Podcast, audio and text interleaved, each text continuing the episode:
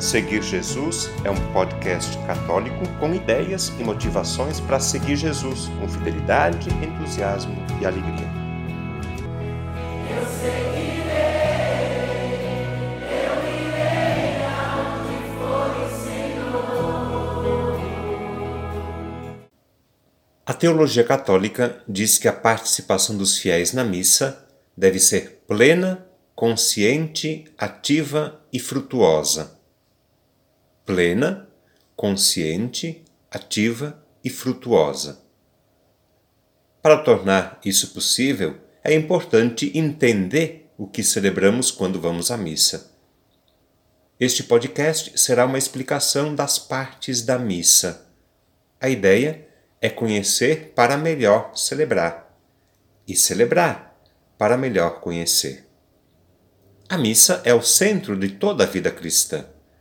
A celebração está organizada em quatro partes: 1. Um, ritos iniciais, 2. Liturgia da palavra, 3. Liturgia eucarística e 4. Ritos finais. Pode-se dizer também que a missa tem duas grandes partes: a liturgia da palavra e a liturgia eucarística, com alguns ritos que abrem e encerram a celebração. Vamos começar falando dos ritos iniciais. São os momentos iniciais da missa. Eles têm a finalidade de fazer com que os fiéis, reunidos em assembleia, tenham um só coração e uma só alma, e se disponham a escutar atentamente a palavra do Senhor e celebrar dignamente a Santa Missa. Faz parte dos ritos iniciais a procissão, acompanhada pelo canto, a saudação do celebrante, o ato penitencial, o hino de louvor ou glória e a oração do dia. O ato penitencial é oportunidade de reconciliação e perdão. O padre convida os fiéis a fazer um momento de silêncio para que cada um possa rever sua vida e pedir perdão. Em seguida, a gente reza juntos. Confesso a Deus Todo-Poderoso e a vós, irmãos e irmãs o ato penitencial termina com uma pequena oração de perdão. Deus Todo-Poderoso tenha compaixão de nós, perdoe os nossos pecados e nos conduza à vida eterna. O ato penitencial pode ser cantado, pode-se fazer também o rito de aspersão com água, lembrando o nosso batismo, que nos fez morrer para o pecado e renascer para uma vida nova. Em seguida, temos o hino de louvor, também chamado de glória Pode ser rezado ou cantado. Aqui na nossa paróquia a gente canta quase sempre e nós quase perdemos o costume de rezar o Glória. Eu, para ser bem sincero, me atrapalho até quando tenho que rezar. E olha que interessante. Durante o tempo do Advento e da Quaresma não se canta e nem se reza o Glória. Por quê? Porque é um hino de louvor e alegria. E o Advento e Quaresma são tempos litúrgicos de recolhimento e reflexão. O Advento nos prepara para o Natal e a Quaresma nos prepara para a Páscoa.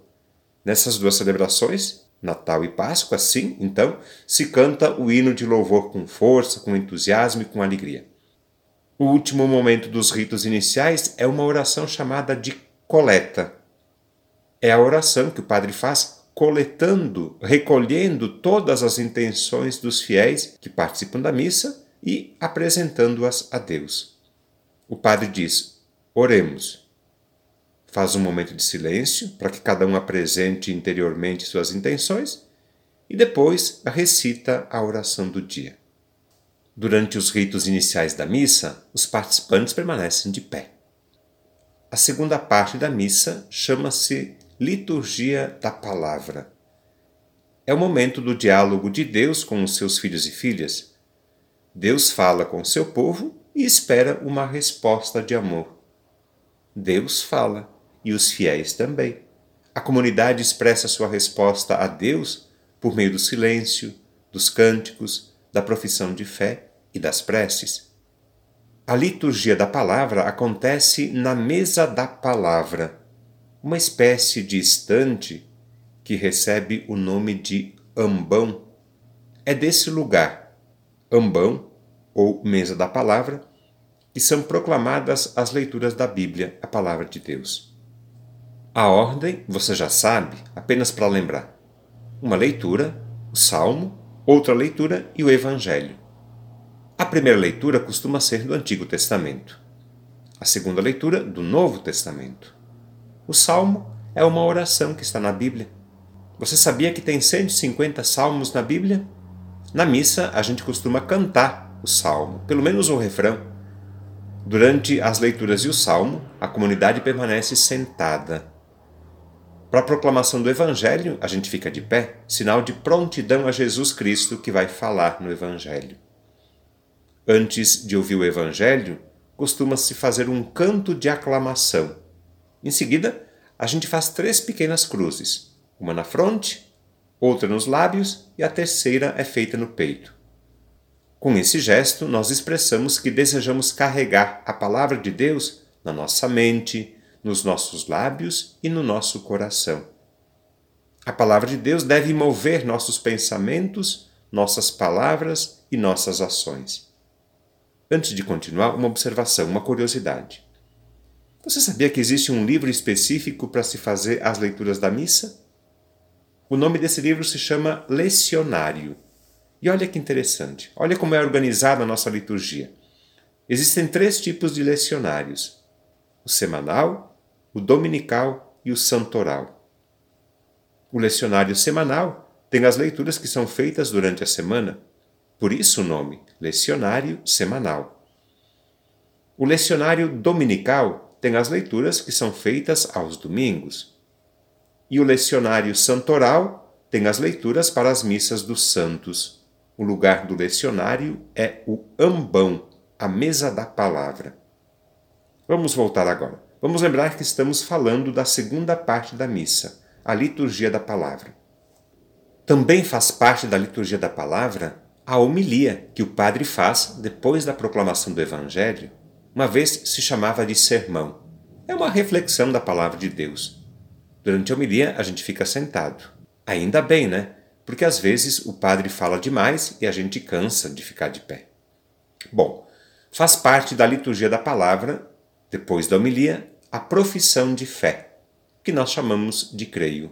É uma oração que resume a nossa fé católica. A gente reza juntos. Creio em Deus Pai Todo-Poderoso, Criador do céu e da terra e também faz parte da liturgia da palavra as preces. O nome correto é oração dos fiéis ou oração universal. Na oração dos fiéis, a gente reza pelas necessidades da igreja, dos governantes, dos sofredores e pela salvação do mundo inteiro. A profissão de fé e a oração dos fiéis são feitas de pé. E assim, nós terminamos a segunda parte da missa, a liturgia da palavra. Vamos para a terceira parte? A partir de agora, a nossa atenção se dirige para outra mesa, a mesa da Eucaristia, também chamada de altar. É nesta mesa, é sobre o altar que acontece a liturgia eucarística. Jesus, que na primeira parte da missa nos acolheu com alegria e nos falou com amor na liturgia da palavra, vai agora nos alimentar com seu corpo e sangue oferecidos na comunhão. A liturgia eucarística tem diversos momentos. A apresentação das oferendas, pão e vinho, o prefácio, o santo, rezado ou cantado, a consagração, orações diversas, o Pai Nosso, o Cordeiro, a comunhão e a oração. Na apresentação das oferendas, são colocadas sobre o altar pão e vinho. Pão e vinho são frutos da terra e do trabalho humano. O pão são as hóstias. A hóstia é um pequeno pedaço de pão sem fermento, feito apenas com água e farinha. Quem faz as hóstias que nós usamos aqui na nossa paróquia são as irmãs carmelitas. E o vinho? Tem que ser vinho puro, sem mistura, sem impurezas, sem adulteração. O vinho usado na missa é chamado de vinho canônico. É um vinho especial, feito por algumas cantinas autorizadas pelos bispos. É um vinho bem doce, licoroso e mais forte que o vinho comum a graduação alcoólica precisa ser de 16%. Aqui na nossa paróquia, nós costumamos comprar o vinho produzido pelos Freis Capuchinhos em Vila Flores ou pela vinícola Salton em Bento Gonçalves. Na preparação das oferendas, o padre costuma colocar no cálice um pouco de vinho e uma gotinha de água. Por que só um pouquinho de água? É para não estragar o vinho? Não. O vinho representa a presença, a participação de Jesus na Eucaristia. E a água representa a vida de cada fiel que participa da missa. Em algumas celebrações, nas missas solenes, por exemplo, é possível incensar as oferendas. O incenso que sobe ao céu simboliza a oferta e a oração da igreja que vão até Deus. O padre e os fiéis também são incensados. Nesse momento, cada um oferece a Deus a própria vida.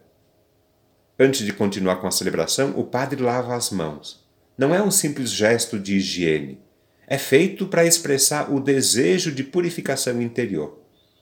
Enquanto lava as mãos, o padre reza interiormente: Lavai-me, Senhor, de minhas faltas e purificai-me de meus pecados. Após a oração feita sobre as oferendas, nós temos a oração eucarística, na qual recordamos a ação salvadora de Deus por Cristo no Espírito Santo. Por meio desta bela oração, pedimos ao Pai que envie seu Espírito Santo para transformar o pão e o vinho no corpo e no sangue do Senhor. Faz parte da oração eucarística o prefácio, o santo, a invocação do Espírito Santo, a narrativa da instituição da Eucaristia, a consagração e diversas orações feitas pelo Padre. No momento da consagração, os fiéis que participam da missa ficam de joelhos, reconhecendo e adorando a presença real de Jesus na Eucaristia. Com a oração do Pai Nosso, começa a preparação para a comunhão. Em seguida, a gente reza pela paz e pela unidade. O cordeiro pode ser rezado ou cantado. E depois de mais algumas orações, tem a comunhão. Como receber a comunhão? Com fé, com respeito, com dignidade, com devoção. O mais simples, fácil e comum é apresentar uma mão bem aberta e limpa para receber a hóstia consagrada e pegar com a outra mão e levar a hóstia até a boca. Quando o padre apresenta a hóstia, ele diz: O corpo de Cristo. A resposta de cada um deve ser clara, bem firme: Amém. Esse Amém, dito com firmeza, com convicção, é uma afirmação de fé. Significa dizer: Eu creio, eu aceito, eu quero, é isso mesmo, o corpo de Cristo. Voltando depois para o banco, após receber a comunhão, é importante um momento de silêncio e de oração pessoal. Esse momento de intimidade profunda com Jesus Eucarístico pode ser feito de joelhos. A liturgia eucarística, a terceira parte da missa, termina com uma oração feita pelo Padre. É chamada de oração depois da comunhão. A quarta e última parte da missa é chamada de ritos finais.